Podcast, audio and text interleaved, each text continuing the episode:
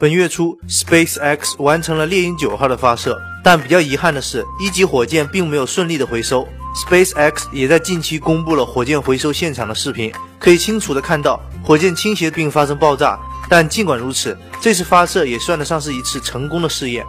也许是认为这个项目的发展前景一片光明，谷歌正计划投资这家火箭制造商。Information 网站最先报道了这个消息。他们提到，谷歌希望通过卫星来向用户提供互联网接入服务。而在今天，这条消息得到了确认。SpaceX 的创始人艾伦·马斯克向彭博社证实，公司已经获得了来自谷歌和富达的新一轮十亿美元的融资。作为回报，谷歌和富达国际将获得 SpaceX 不到百分之十的股权，这也使得 SpaceX 的估值达到了一百亿美元以上。可别嫌它少，人家还有个特斯拉呢。接下来看看软件产品的消息。印象笔记近日宣布，将在全球裁员二十余人，这也是这家公司成立七年多以来首次裁员。目前，Evernote 共有四百多名员工，分布在全球的九个国家。此外，根据 Evernote 官方博客公布的消息显示，他们将在二月七日停止为搭载 BlackBerry 七的设备以及黑莓 Playbook 提供 Evernote 相关应用的支持。届时，Evernote 将会关闭该版本的下载链接，也不会有后续的版本更新。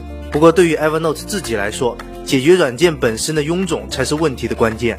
再来看看新品的消息。根据彭博社的报道，三星将在 Galaxy S6 上全面使用自家的 Exynos 处理器。至于放弃使用高通810的原因，是他们在测试的过程中出现了温度过高的情况。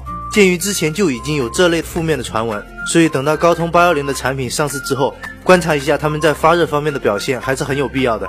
新机方面，日本运营商 KDDI 今天推出了 Info 8系列的新款产品 A 零三，它由著名的产品设计师深泽直人设计。和前作相比，机身更加圆润，但依旧保留了标志性的撞色方块设计。手机的外壳则是由阳极氧化铝包裹。它的另一大亮点就是屏幕虽然只有4.5英寸，但分辨率却达到了 1080P。其余的配置则较为平庸。而惠普今天则是推出了两款平板产品。最大的亮点就是它们均配备了一支手写笔，配置方面较为平庸。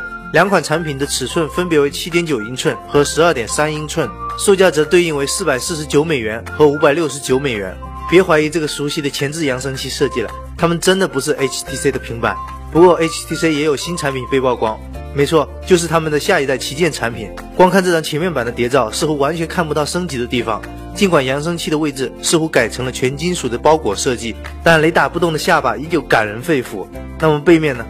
嗯，又变回后头丑了。